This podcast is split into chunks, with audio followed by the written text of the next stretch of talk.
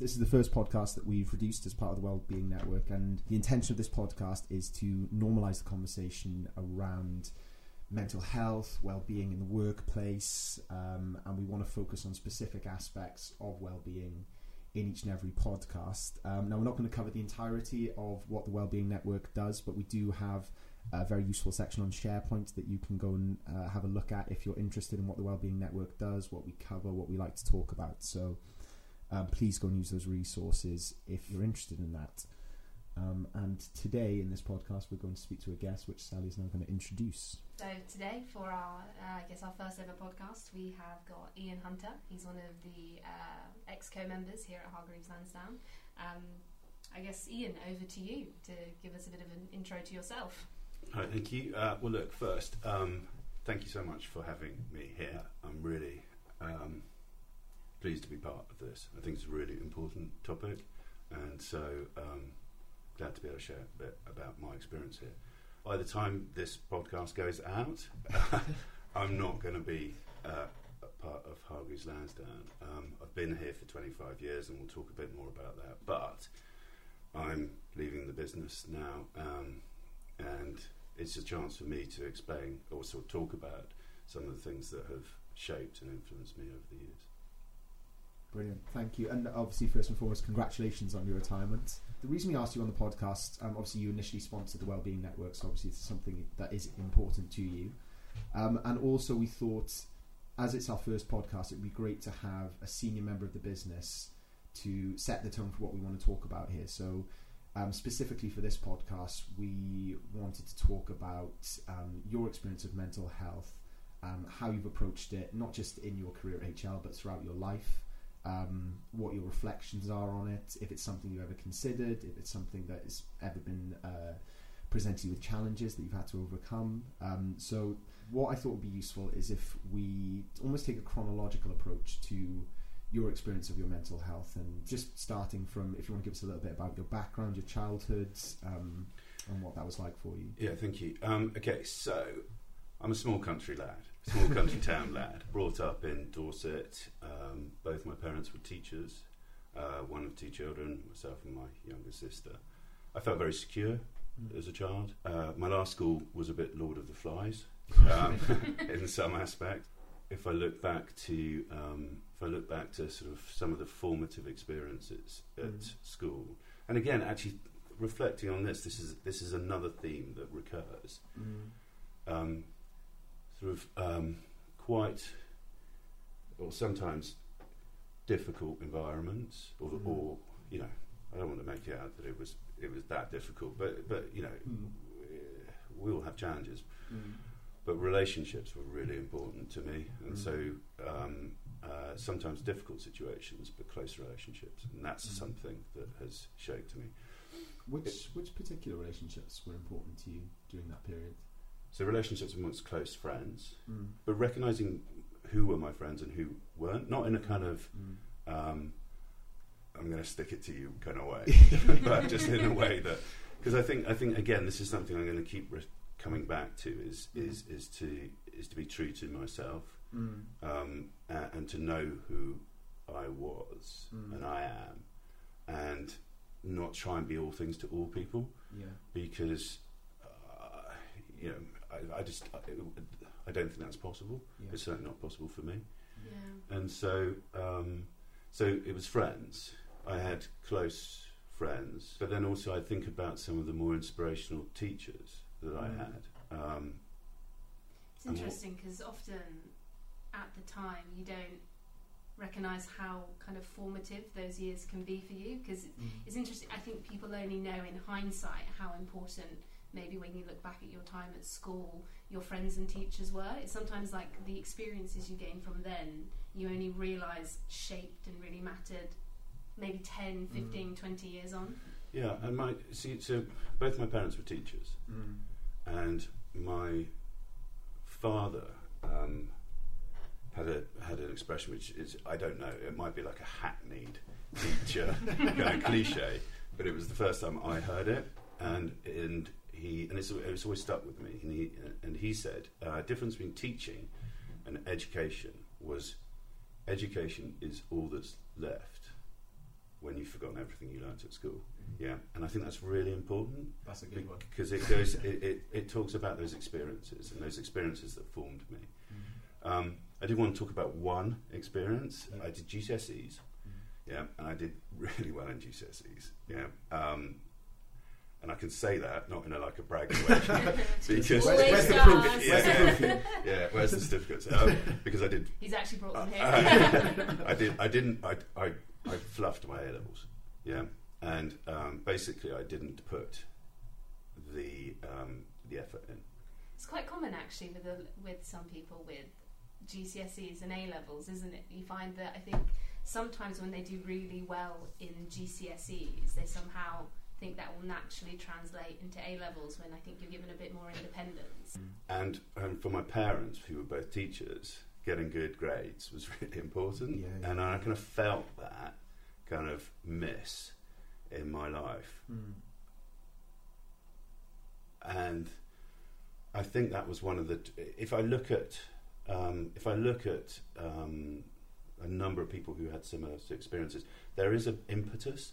Mm. I think that that provides. Um, Yeah. I've got to prove that that was a aberration rather than than who I was. So I, th- I think that was that was something that was interesting. Then the other thing I wanted to talk about was sort of, in terms of my background Mm. um, was how I got into HL yeah. because there's a story there as well. um, so uh, I came to Bristol University, Mm. what did um, you study?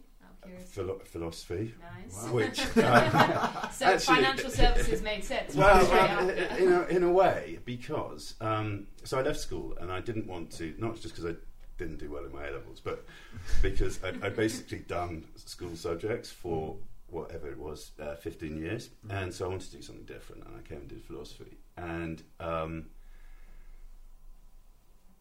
and actually it was it was it was um, it was a bit frustrating at times because it, it didn't take you anywhere definitive, but it did train your mind.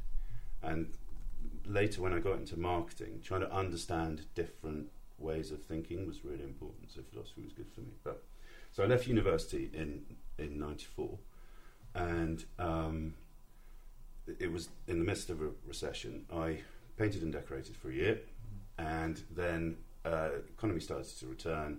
I went. Um, I went to a temping agency, and I did a test. And what I remember, I did various tests, and, and, and what I remembered is doing two spelling tests. yeah. And I got three out of ten and seven out of thirty. And in my defence, they were they were tricky words. What kind of words were they? They They- were accommodation. I remember accommodation being one. Now I know how to spell it now. But um, but and also so in my defence they were tricky words, and actually I was more of a, a scientist maths background than I was English. But anyway, they said right, when can you start? Mm. And I thought, what? How low does the score have to be before they don't give you the job? But it was a it was a temping job uh, near um, uh, near Temple Meads Mm. and um, I lived in Clifton at the time, so that was a 40 minute walk in and out. And I did that for a year, and then a job came up close to my house, which was in roughly the same line of work, Mm. which was Hargreaves Lansdown Help Desk.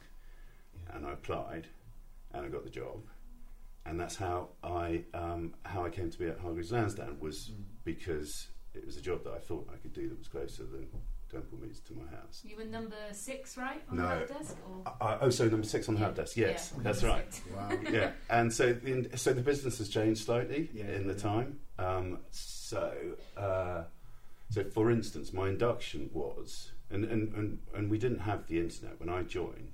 Mm. The internet didn't exist, Mm. so it was telephone and post. my induction was go and sit in a room, read the latest newsletter. When you've read it, come through. Here's the phone. If you've got any questions, ask. It's That- crazy how different it is that, now. that, yeah, was, right? that was that was my induction, Who, but. who was your trainer out of interest? My trainer was a chap who I really respected, Mm. uh, Sean Kingston. Mm. Um, I talked earlier about how experiences and relationships were really important. Yeah. I learned so much from Sean. He had a great way about him. Mm. He understood. He could talk to the most irate client Mm. and um, and make them uh, uh, uh, and resolve their query, and, Mm. but do it in a really calm, gentle, considered way. Mm. Uh, and I thought that was that was really impressive. Mm. He also was a man uh, with incredible values, Mm. um, and I think that's and that's something I'm going to touch on again Mm. later because I think that's important to me. So. So I learned from Sean. Mm. Um, the other person I learned from, so, so there were four big influences Yeah. when I joined HL. Sean, Mm. um, his wife Teresa Barry, who was um, number three in HL, um, Peter Hargreaves and Steve Lansdown, Mm. um, all of whom I learned different things from. Mm. Uh, so Teresa was uh, she was ex um, she was ex Bristol philosophy graduate as well. So there was a there was a running theme. there was a, there was a running theme in marketing, and she was just super bright. Mm. Yeah, really bright, commercial driven. She was marketing director when I joined, um, and uh, and I wanted to get into marketing, Mm. and um, and I learned a huge amount from her. I learned how. So we had. So the business at the time was run by three people: Mm. Peter, Steve, and Teresa. And Teresa was the kind of.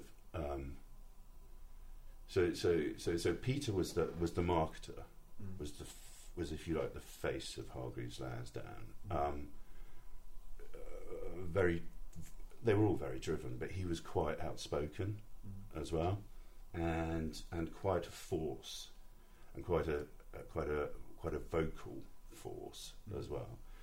Steve was the kind of um, uh, was the more kind of business operations, Mm. um, but uh, of the two. But that's not to. But he, you know, super bright, really involved with the strategy, really involved with marketing as well. But they kind Mm. of divided the business in those sort of two ways: the Mm. front office and the back office. Mm. Now, Steve, I learned a huge amount from as well because he was quieter than Peter, but much more considered. Mm. That's not to say that Peter was irrational, but he was quite. Um, he, he he was very much about the gut, Mm. gut instinct, Peter, Mm. whereas Steve was around uh, the consideration. So there's two different ways of thinking or approaching a problem, and and Teresa was the person that kind of well, she was the power behind the throne. I always thought, yeah, um, she kind of understood Mm.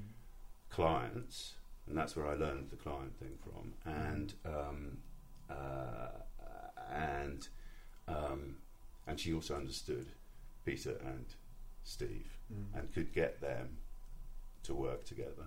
Mm. Um, and obviously they worked together, and, of course. But it was a, it was a really interesting um, uh, group of people to learn from. But so taking it back to um, what that did for me, Mm. it was it was the opportunity, and I think this is something I've picked up through throughout my career. Mm. Is um, is I've seen things in in people that I admire, Mm.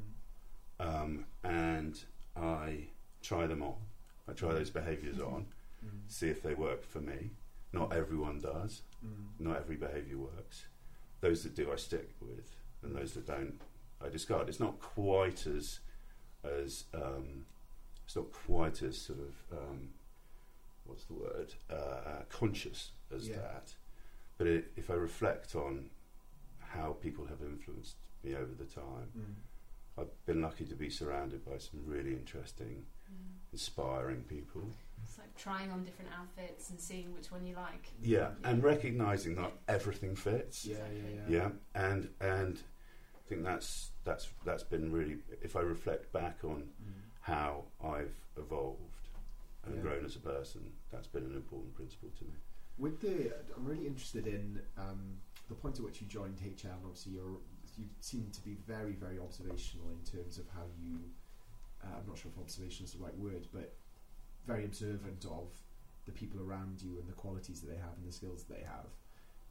How would you how would you characterize yourself when you joined HL? Would you say you were a confident person? Were you ambitious? Were you like, oh, I'm like, It's interesting. It's a good question. Well, um, I, I, I, I, uh, good question. Let's see if I can give a good answer. Um, okay, right. I'm going to go back to someone else who was important to me. mm, and that was my grandmother when I was growing up. So Mhm. she exuded a sort of quiet confidence. Mm. Um, and I think I had that kind of that there's that core, Mm. if you like, of of of confidence. Mm.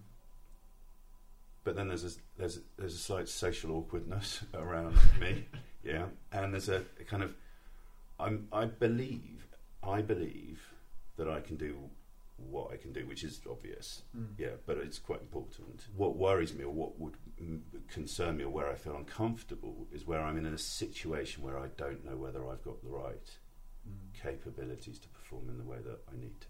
Yeah. That's the thing. Now, that never or rarely does that, do I let that um, uh, worry me Mm. because I am who I am. Mm. Yeah. Um, but if I'm sort of measuring myself against the progress, that's sort of an external measure, Mm. that's the thing that can sometimes unsettle me. Yeah. But then, you know, and we can talk about that because we can talk about imposter syndrome. yeah, yeah, Yeah. yeah. Do you want to dive into the imposter syndrome stuff now? Yeah. Okay. Um, so, uh, so imposter syndrome, I think, is is well understood now Yeah. as a thing. Yeah.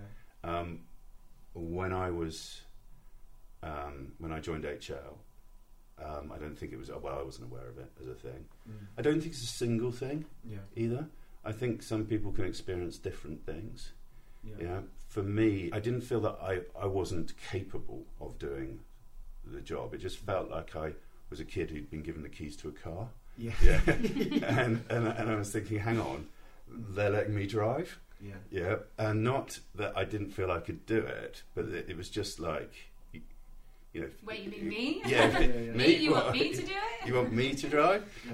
and um, and the um, and so and so that was my that was how I how I felt Yeah.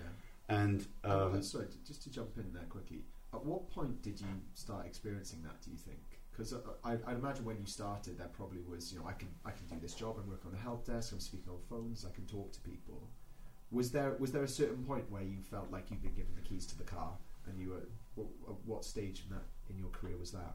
yeah it's, it's interesting actually. Good question. Um, and I, and I'd, I'd had forgotten about this. I think it was when I was recognised I think that was the first thing. I I um, so I don't know whether it was year two or year three. Um, I got my first sort of meaningful bonus. Um, and uh, so Sean, who I was talking about, Mm. took me into a room, gave me the number. I went, "Gosh, that's." I mean, I don't, think I said that. I went, "Of course, you should pay me more, but I'm worth twice that." no, but internally, I was going, "Gosh, that's a that's a that's a that's quite a big number." Mm. And um, and I can remember, and I could point to the point. Mm. So, so I said, it was near to where I live, and, I, and it was a like a ten minute walk to my house. Mm. I could take you today to the point in the road Yeah. where I went from wow to oh, I'm really going to have to pull my finger out now. Yeah. um, and I think if you if if I was to say right, what was the point? Mm. I'd probably say that was the point because uh, expectations had been set Mm. th- about what I could do, Mm. and I think that's and I felt that kind of um, I felt that expectation, and I think that's where I that's probably where it started. I think as individuals, sometimes we think, oh, we did this really well once, that it might be a fluke. We don't always attribute it to ourselves actually being good at our job. So when someone else recognises it and like puts that pressure on you, then there's the wait, I have to deliver this again now. Yes. And that's kind of what plays on your mind. sometimes. Exactly. That's exactly it. That was exactly my experience. And and then so what did I so do I still feel imposter syndrome? Mm. No, actually. I mean not often, Yeah. um, if at all. And and so how did I how did I deal with it? Yeah. Yeah. because I think this is the question as well. That what would your advice be to people? There could be a lot of people who experience this right now, so it'd be good to hear how you overcame it and any advice you have for them. First off, first I'd say I felt it for a number of years. Yeah. Um, uh, second, I talked to people Mm. and I knew that anyone that was progressing through a business was feeling this. Yeah. It's a con- it, it, it's a thing. It's what happens. Mm. So I didn't worry about it, you know, unduly. Um, and the other thing is, and I think, I think it goes back to what I was saying earlier. I knew I wasn't going to be great at everything, Mm. and I knew I wasn't. I wasn't. I could never. I, I would never be brilliant across the piece. I had to, and this was some advice that Peter gave me. Um, find good people around you who can do what either you can't or you don't want to, Yeah. and then recognize your strengths and then develop those. Yeah, Mm. and that's that's really important Mm. to trust yourself, and that's easy. To, that's easy to say. Yeah. I appreciate it, but hard to do. Mm. Recognize small wins. Mm. Recognize where you can grow, but recognize the things that you are never going to be able to achieve and stop trying to trying to do those. For- And what's qu- important actually here is forgiveness. Mm. You will make mistakes, Yeah. and um, and forgive uh, forgiveness. I think is really important, and acceptance Mm. that you're not going to be perfect. You're not going to be able to do everything. Celebrate internally the small wins, Mm.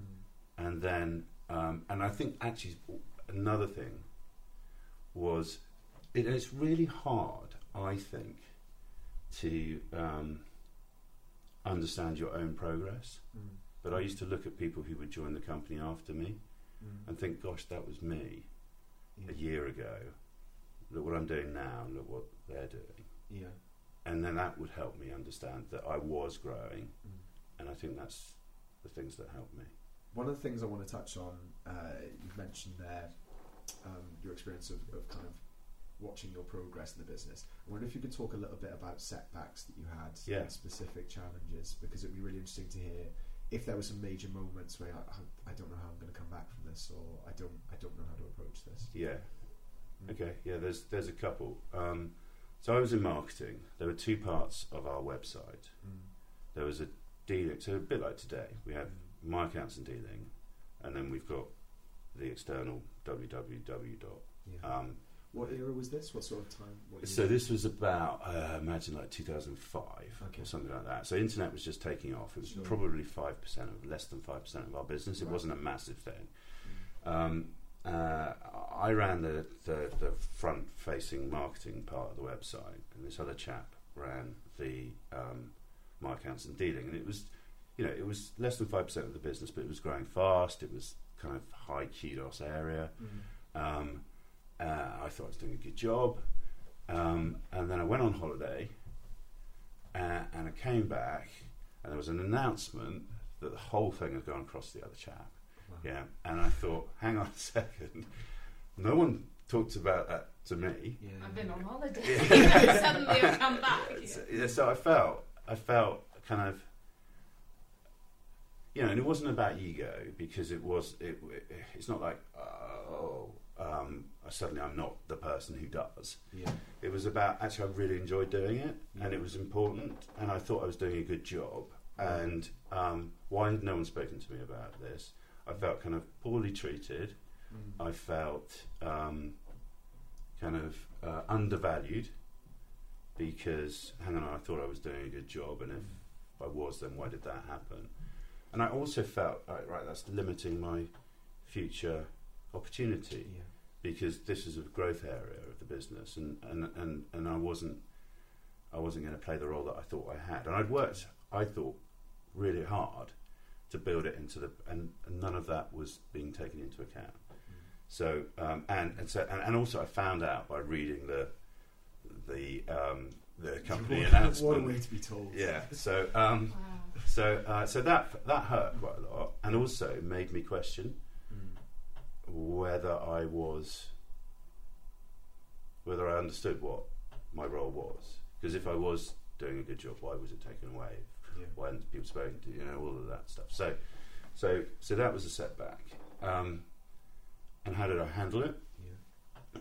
Well, after after being a bit bolshy for a bit, um, I um, I talked to um, Teresa, I think, and said why was that decision made, and and I understood why, and I, I didn't I didn't I didn't wholly um, agree with the decision, but I understood Yeah. why the decision was made.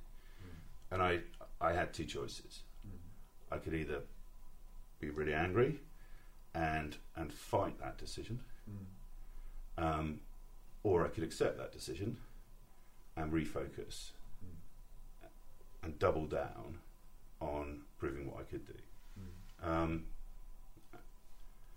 if you'd known, if you if you'd known Peter Stephen Teresa, you would have known that the first option, Yeah. fighting it, was not really an it wasn't a viable option. I mean, lovely people don't get me wrong, but once their mind was made, their mind was made, Yeah. and um, and so I chose the second. And actually, then I look at what happened afterwards, and I think I think it, it turned out okay. Yeah. And the other thing I wanted to talk about was my experience of lockdown. Yeah. Absolutely. I'm going to go on and talk about isolation because that's what I really felt. Yeah. But I wasn't as isolated as a number of people I, I appreciate. So I was, in that respect, I was lucky. But but that isolation was something that I really felt. Um, so um, so we went into lockdown, and um, my role in the company at the time meant I was kind of leading our response. Um, we operated a thing called CMT, which was crisis management team. It was crisis, and so um, I chaired that, and so I kind of ended up leading our response. And um, and it was it was something we'd never seen before. Yeah. We were asked to make some really big decisions Mm. that impacted colleagues, that impacted um, uh, clients, that impacted the business. You know, impres- with imperfect information. Mm. There was no precedent. There was no, you know, n- nothing prepares you for something like that. Yeah. So that was that was difficult. Um, and then we moved to remote working, and that isolation really tested those relationships um, because although you had telephone conversations, although you had Teams, the the the not having that personal time with people, Mm. um, not having those discretionary conversations. How are you? You know, you didn't Yeah. really do that in Teams. There's nothing that makes up for that kind of personal contact and that personal relationship. Seeing someone in the kitchen when you're grabbing a coffee, Yeah. those sorts of things. And I think I think there was loads of there were loads of sort of theories about what was what was what was the impact of lockdown. Was it the Yeah, yeah, yeah. the water cooler chats that you were missing? Was it the uh, learning by osmosis, that kind of seeing people around you and that culture piece? You, Yeah. it was difficult to pick up a culture when you joined when you joined a firm in, in lockdown, and lots of theories about about um, about the impact. But for me, for me, lockdown was like road rage because. Um, I think what happens in road rage, and this is my own personal theory, and so it might be completely Huge disclaimer here. This is Ian's own theory Yeah, of Road road rage. rage. It- yes, it's um, it's, it's it, it might be completely nonsense, but for me, it felt very much like I mean, I'm, I'm not very road ragey, but um, what happens, I think, is when people sit in metal boxes, they kind of lose sense of the other person as a person, Yeah, and um, and that's what enables people to behave in ways when they sit in cars. That they'd never behave if they were walking past someone on the street. That's so Uh, interesting. that's, that's such a good I've never thought yeah. of it like that Yeah, yeah. actually. Um, The, the, the separation. Yeah. And so for me, lockdown was like that. Yeah.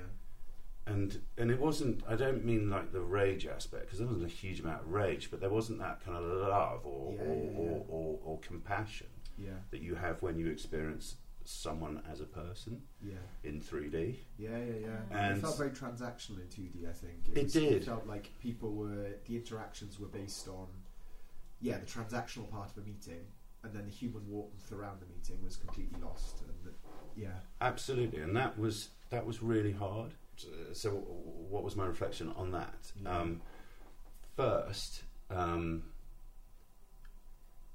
first i think the relationships are important and there were opportunities to have conversations outside meetings yeah. which we took. So Chris Hill, Philip Johnson, myself would have would have calls, regular calls. So I think it was twice a week in the evening. And I remember doing that with Chris walking his dog, and then with Philip doing whatever he was doing, and I. But it was nice because it was an opportunity for us all to connect. Yeah. Yeah, and to not have an agenda, and to not have that kind of transactional Yeah, piece. yeah, yeah. So I think that was important. You know, as I said, I was I was kind of leading the the the COVID response and and and working with some great people. Martha uh, helped me pull together um, some of the comms, and I remember saying in there, I wanted to say, "It's okay to not be okay." Yeah. Yeah, in that. And I don't think that was my phrase. I'd heard it somewhere, but I thought that was really good, Mm. and and it's how I felt. yeah. And I said that in an email, and um, and I think that for me was really important Yeah. to s- to acknowledge it, to say it, to feel it. That it's okay to not be okay, because sometimes things are really difficult. That was really difficult. I wasn't. No one should be expected to fly through it and go, "Yeah, it's fine. I Yeah. can, I can do this." It's, it was really hard Mm. um, and and saying and acknowledging it's okay to find it difficult. Yeah. And then later, I can't remember who said this, but I was in a meeting and someone said, "Who knew Hunts? That's me. who knew Hunts had a heart?" but, um, Yeah, I think there's something really powerful in that, isn't it? Because it goes back to the fact that leaders of the business have a role in kind of setting the culture. And I think sometimes, even though it might seem obvious, overtly saying to people in your team around you something like that, it's okay not to be okay, that's only when people really believe it, when it's kind of sometimes so obviously said rather than implied.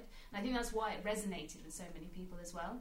if I think about my role as a leader, um, being able to show weakness Mm. in that and and it goes back to weakness and goes back to forgiveness and it goes back to Vulnerability. vulnerability and it goes back to all of these things I was thinking that when you were talking about being responsible for the response to COVID, that must have been an entirely different feeling of responsibility because you were you were effectively making decisions about.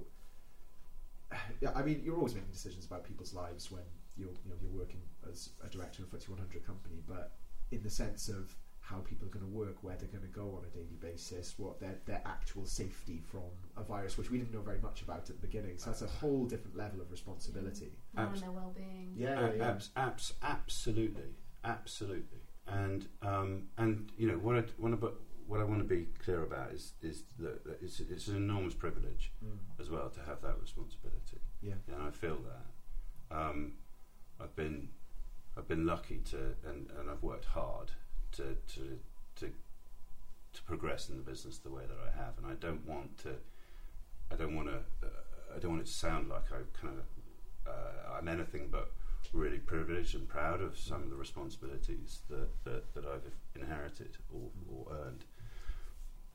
But at the same time, it's just we've all got doubts. Yeah, yeah.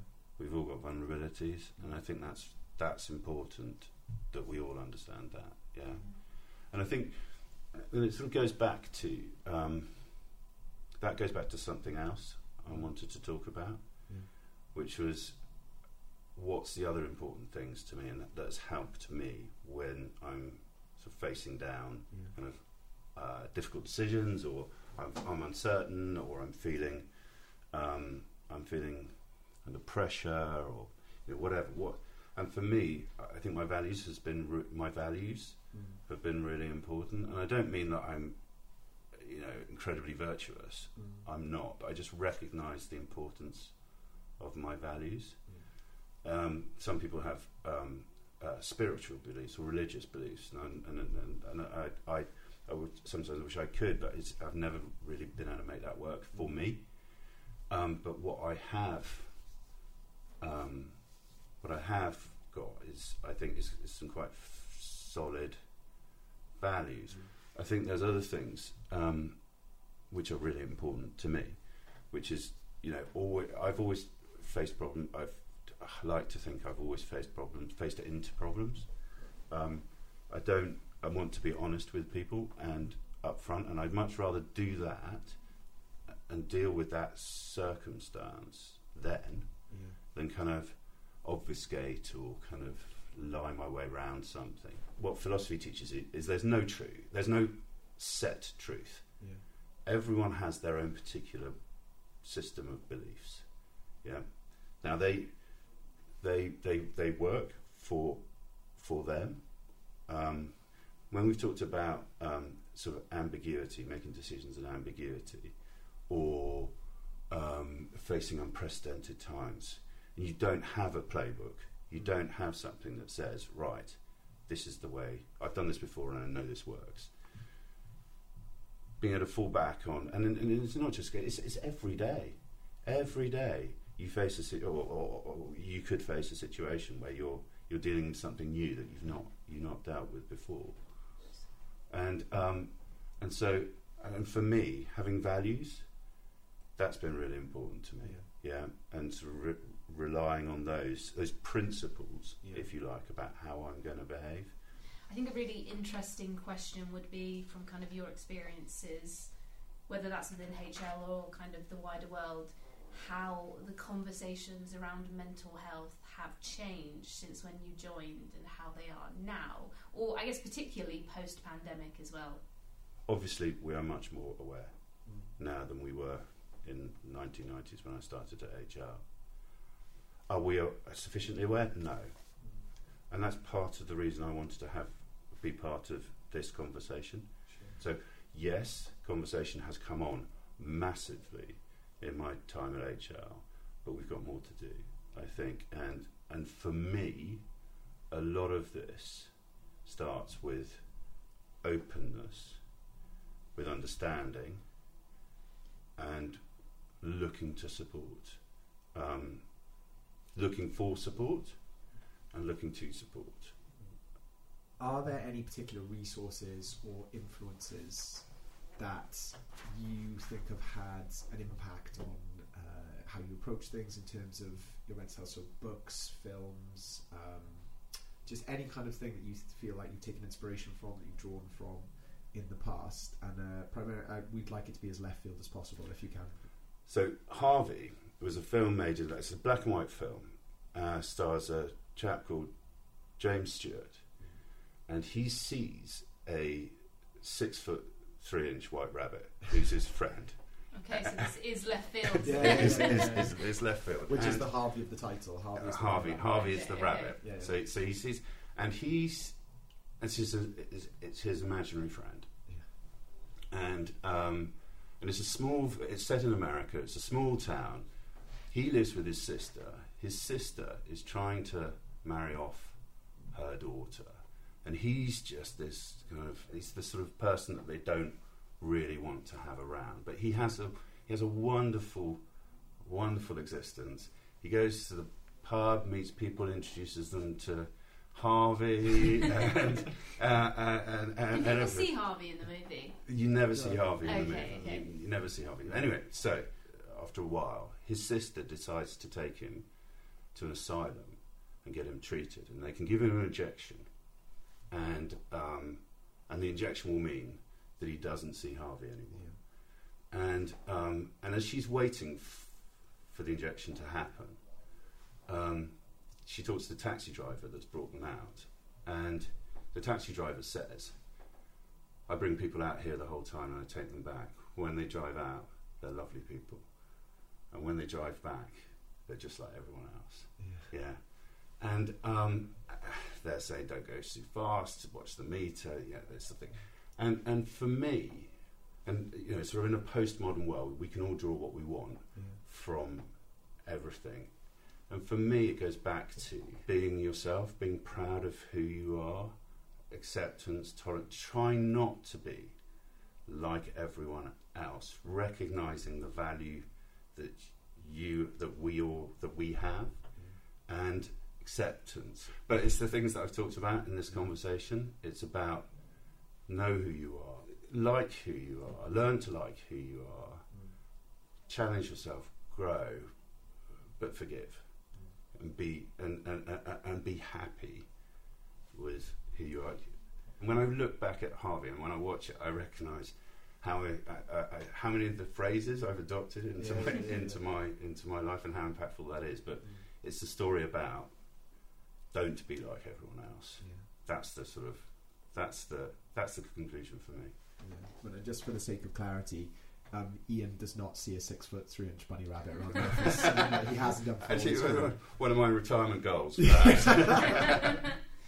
and I guess maybe just because you've spoken about retirement now, and I think it's an interesting question. I mean, HL, from the sounds of it, it's kind of all you've ever known a bit in terms of kind of work. Um, how are you feeling about retirement? I don't know what to expect because I've never done this before. But actually, I want to find out who I'm going to become. Yeah. Yeah, and and and that sounds a bit grand. Uh, And that person I become might be just like me, but with a chainsaw cord, or or um, uh, or or whatever. It's not. It's not like a. But I do want to. I want to. I want to learn what else I can. I can do. Um, and so that's that's how I'm thinking about retirement. And, and and like with many things, there's going to be a challenge, and there's going to be ups and downs, and there's going to be kind of things that work and things that don't. And uh, but that's how I'm thinking about. it. Uh, anything that we talked about in the podcast that we can do, we'll link to. So we'll definitely link to the film Harvey, um, so people can check that if they want to.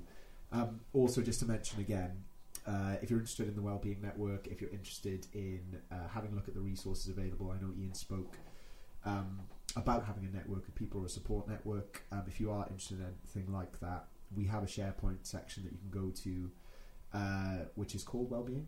It's called Wellbeing. Yeah, if you want to chat about any more of the topics and themes that we've kind of covered in this podcast, um, you can reach out to any of us in the network. Um, James Roberts is the other co-chair, um, but we will, yeah, put everything within the SharePoint page. We'd love to speak to you and have a discussion about any of the points that we've covered.